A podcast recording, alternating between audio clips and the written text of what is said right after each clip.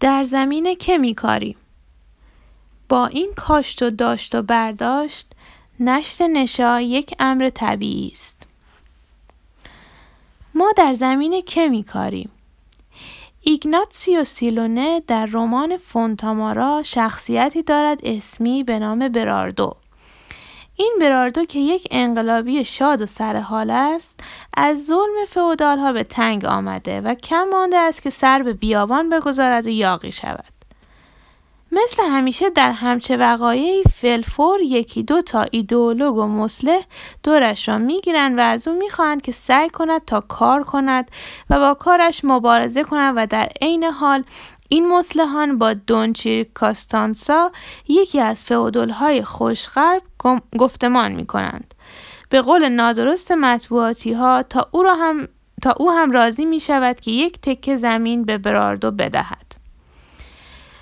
دونچیر کاستانسا عاقبت بعد از گفتمانهای بسیار دلش برای براردو که از بی زمینی به تنگ آمده بود سوخت و زمینی بالای تپه به او داد تا آنجا زراعت کند.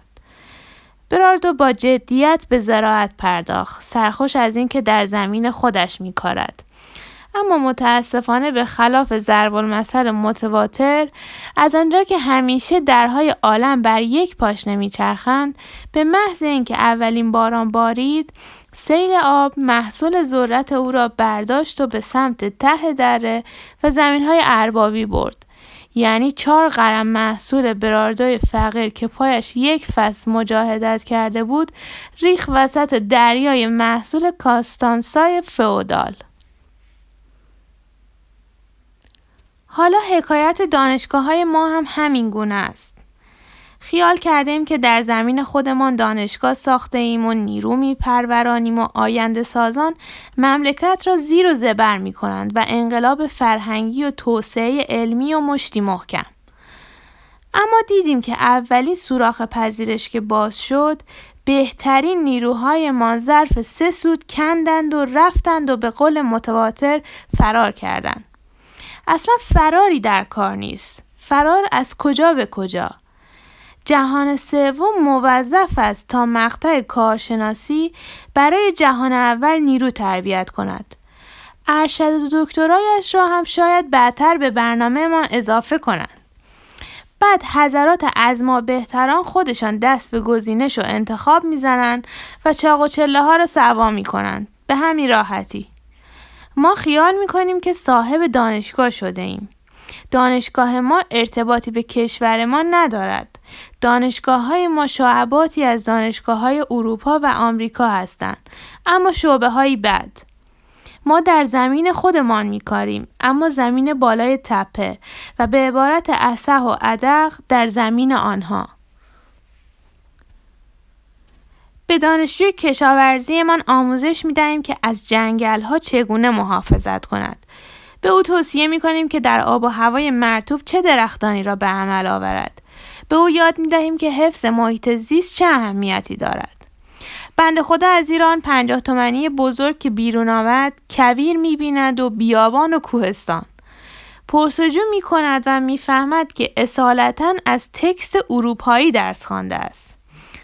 رمق دانشجوی مهندسیمان را می‌کشیم که یاد بگیرد چگونه طراحی کند. به زور کتاب طراحی اجزای جوزف ادوارد شیگلی را طی شش واحد تنقیهش می‌کنیم که خوب حالیش شود.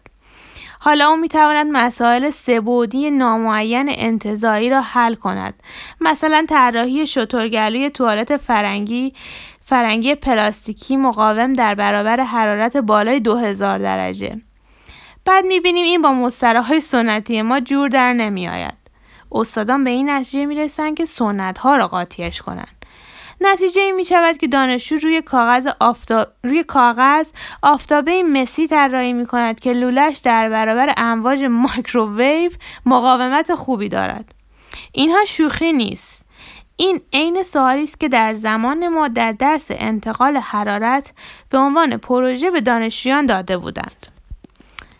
طراحی کنید پره شفاژی را به صورت مثلث متساوی و ساقین با قاعده A و زاویه رأس O که از انتهای آن وزنی به وزن M آویزان است. به صورتی که کمترین خمش یا خیز را داشته باشد و تواما بیشترین انتقال حرارت را.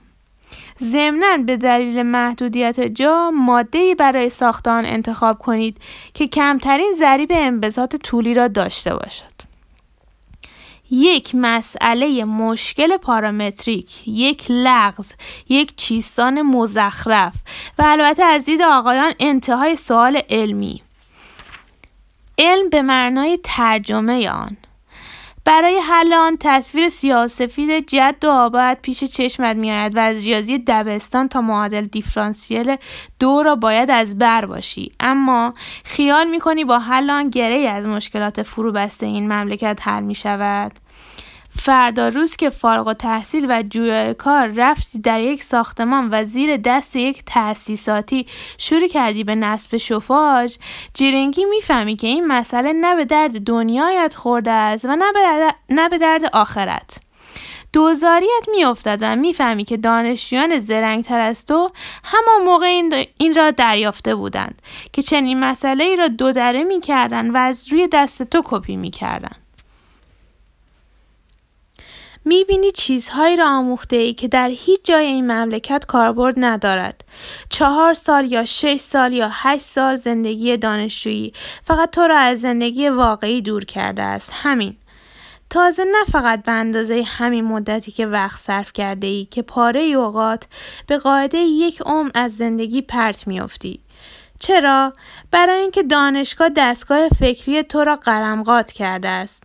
چیزهایی یادت داده است که در هیچ کجای این ملک به کارت نمی آید. و اتفاق را در ممالکی که از ایشان علم را ترجمه کرده ایم بیشتر به کار می آید. چه باید کرد تا خود را عاطل و باطل نپنداریم؟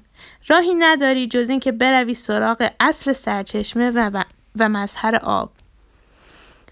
دانشگاه ما از زندگی مردم کشورش فاصله گرفته است. نه دانشگاه که کل سیستم آموزشی ما از چنین داع موزل و کار بی بیرون شدی رنج می‌برد. سوالی از بیرون به دانشگاه ما ارائه نمی شود. صنعت هرگز دانشگاه را در حد و اندازه ای نمی داند که از او سوال بپرسد. او طاقت دیدن ریخت اتو کشیده یک استاد متفرعن را ندارد که بدون اینکه حتی تا به حال یک قابلمه واقعی طراحی کرده باشد از صدر و زیل صنعت انتقاد می کند.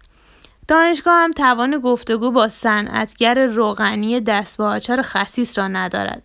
کسی که حتی حاضر نیست یک بخش یک اتاق تحقیق و توسعه یا آرندی را در کارخانهاش راه بیندازد هر دو هم حق دارند یا دست کم اینگونه میپندارند. در همه جای دنیا دانشگاه ساخته می شود تا مشکلات علمی آن کشور را حل نماید. اما در جهان سوم مسئله جور دیگری است. اینجا دانشگاه ساخته نشده است. دانشگاه ترجمه شده است.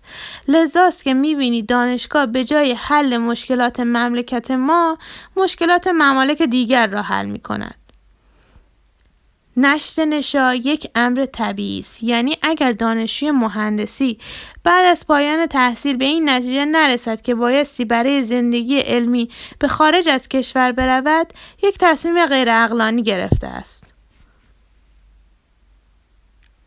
باز هم در زمین که می کاریم و این قصه یک بار مصرفی نیست که یک بار اتفاق افتاده باشد و تمام شده باشد و خلاص.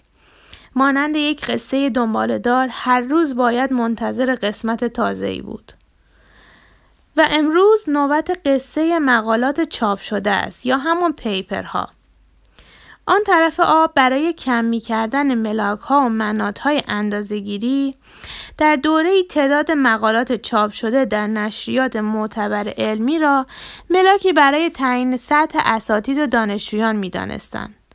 و البته چون تعیین سطح ارتباط مستقیم با سطح درآمد و پول داشت فسادپذیری بسیاری داشت این نشر مقالات بودن میان سردبیران نشریات علمی کسانی که زیرمیزی می گرفتند و مقاله چاپ می کردن.